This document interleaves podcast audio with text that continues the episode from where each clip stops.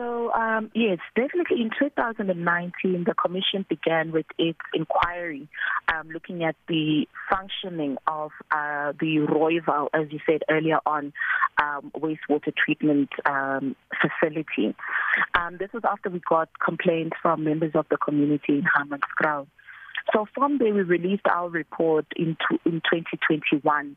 And the same report um, was sent to the respective departments, being the Department of Water and Sanitation and the City of Tshwane, uh, Department of Environment, Fisheries and Forestries as well. So all of these entities are well aware of the problem. And that's something that um, I think we need to clear. It's not uh, maybe now when people are talking about the blame game, um, the question over and above that is where people or in the different departments and the municipalities were they aware? Definitely. Um, and it was not just only the commission, both public and private institutions um, have been um, bringing attention to this matter for a very, very long time. So after we released our report, um, the commission then um, requested that both the Department of Water of Department of Water and Sanitation in the city of Tshwane worked together to give us a plan on what they were going to be doing. Now, the Commission did receive a draft plan um, in 2020, uh, both in, I think, 2020 and um, 2022 last year. However, our concern was with the plan that it was not costed and budgeted for. So even though we were delivered, um, the commission was delivered, delivered with the plan, if these issues um, that face Hammanskraal and this plan is not put within the city of Tshwane's active budget as the people of, of Hammanskraal are pleading for, you'll find that the progress will be very, very slow. The budget um, in 2021 um, that was uh, that was needed to fix some aspects of this problem was 9.6 billion, and that was in 2021. Um, and if this 9.6 billion is not sitting within uh, the respective budgets of the, either the department or the city of Tshwane, um, then you've got to have uh, a very, very slow progress um, in terms of uh, fixing this problem of Hammanskraal at the bigger, the bigger cause of it, if I can put it that way. So the concern for me, Ms. Mbeki, here is that again, um, this this the way this particular issue is dealt with is, is very mm. much about you know a class issue in our society yeah. because yeah. is because people are poor you know you deprive them of basic human rights mm. they are not asking and even today uh, when i visited there nobody asked for anything over and above just water that they can drink and use. That's it. They didn't ask for anything else.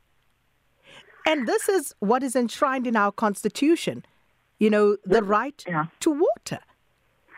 This is enshrined in our constitution, um, definitely. But you must also look at other additional factors, um, other additional right violations that you have if you don't have access to uh, to clean water. It impacts your right to education. It impacts your right to adequate health care. Um, that's why we all say that water is the source of life because the people of Hammanskraal don't have um, water, um, it will impact different things. It will impact the quality of their life.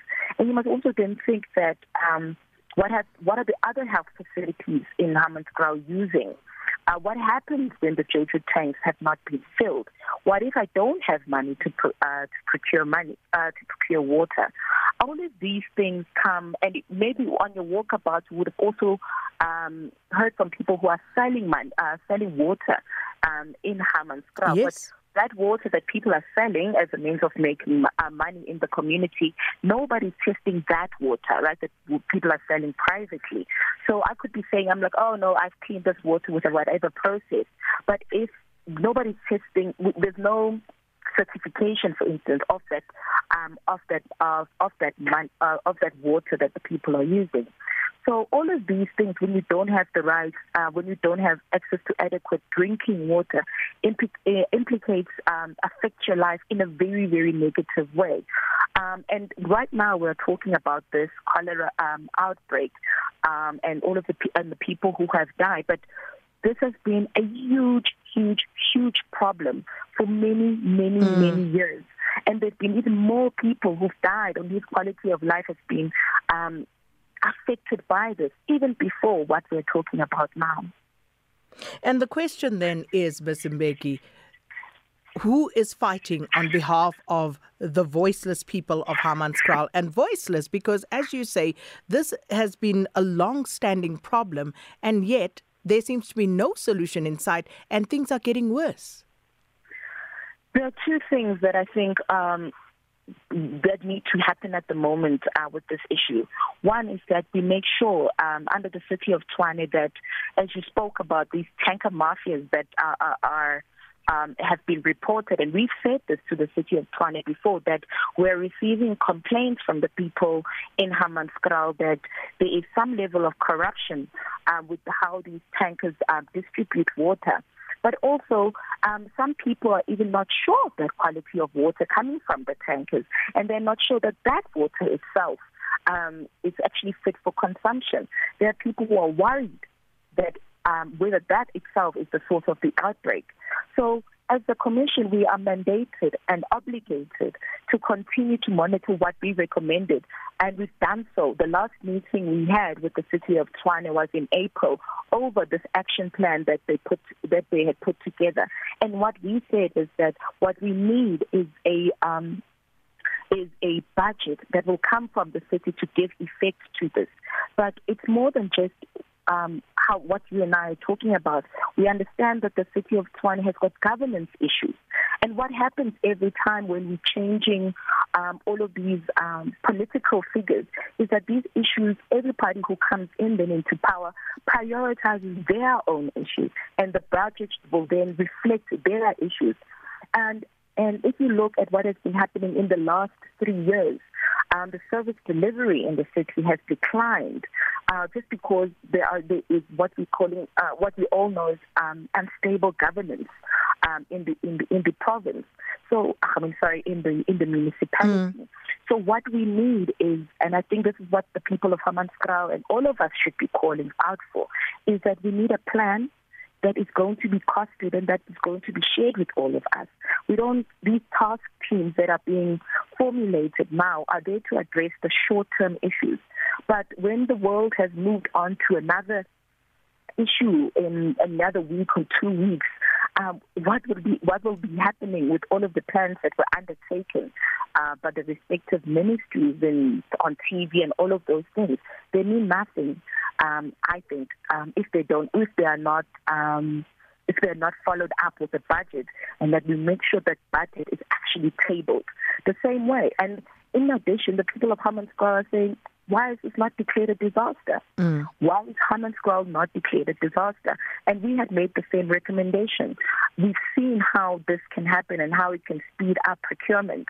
Um, but now they also say this is I don't even know what point I'm raising. How much my fourth point is that there's a recommendation that um, people boil the water. Mm. What happens to load shedding? So over and above not having water, they don't have electricity. So you and I can talk about what um, load shedding as separate as a separate issue, but if they don't have electricity um, uh, to boil this water that we're talking about, that we must that the recommendations now boil this water. How are they going to be doing that? So these people of the people of Hammanskraal are actually prejudiced twice. Um, if you think about it, we're not even talking about poverty. We're not even talking about unemployment and the other socio-economic rights violations in Hammanskraal. We're just talking about these two that are so closely interlinked with the current outbreak. Mbeki, we'll leave it there, but please let us know, uh, you know, uh, as uh, we follow up on the story. It is a developing story. When uh, the uh, city of Tshwane eventually does uh, think of putting a budget, I believe there's a budget vote today in the city of Tshwane. So it's going to be interesting to see, and maybe we'll touch base with you just to see what comes out of that. And um, that, of course, was a commissioner with the Human Rights Commission, Zama Mbeki, speaking to us there. we have a few clips from this morning. Uh, I had the conversation with the SANCO regional chairperson in Tshwane, uh, Abram Mashishi, while on the streets of Hammanskraal earlier today. We, as SANCO, we, we are very much shocked and very much disturbed uh, about the situation. If you, you might uh, remind the history way back, we went to the city of Tshwane handing a memorandum regarding the issue of Hammanskraal. Since the DA take over from the ANC-led uh, government, in Bronkhorstspruit, as an example, there are no more clean water. So the issue of Hammanskraal is escalating, is going west, from bad to west. So we are not sure, because we've been mentioning this thing for many years, sitting with the mayor and his committee. No. And we're asking ourselves to say, what type of government do we have? ANC must rise above as well. They cannot keep always blaming the, the, the, the opposition. There, are, billions of corruption activities where the, the ANC was still in charge. Billions of rent were stolen. Billions of rent were stolen when the DA uh, was made by Solly Msimanga. The GladAfrica scandal, we can name it. The Peu scandal, well, there's a question to We must not come here and grandstand and behave as if the ANC they are doing better. They must go to their drawing board and come with the solution because the ANC is the answer. They are the only one that has got an experience. The DA does not have an experience of government. Mm. So, so they cannot blame the DA as if uh, they want to be smart. It cannot be allowed. And and that is the point, isn't it? Because this is beyond politicking now. Exactly. People are dying. Children. One child has lost his life. Why, why should a child who hasn't even had a chance to live their life have to die from things that are preventable, actually. Oh, oh, uh, that situation cannot be acceptable. You see, uh, the uh, ruling party, as our government, to say they must come intervene without no uh, uh, the very same tenders that they are talking about, I was listening to the MMC talking about the tender. Those tenders is a, is a pyramid scheme to milk the city funds pyramid scheme by whom? Explain to us, because the MMC was talking about mafia syndicates running here. How does this pyramid scheme work? It's a combined. Officials from the ANC, they are, they are, they are implicated. Uh, DA officials are implicated. They share this money from the, the, the water tankers in, in, in the expense of the poor. So there, there must be a serious intervention and investigation about these trucks because the trust cannot be there forever. So, are emergency uh, uh, uh, That's a very serious allegation to make about uh, members of the ANC and DA being implicated in what we refer to as a pyramid scheme with these trusts. Are you able to substantiate that?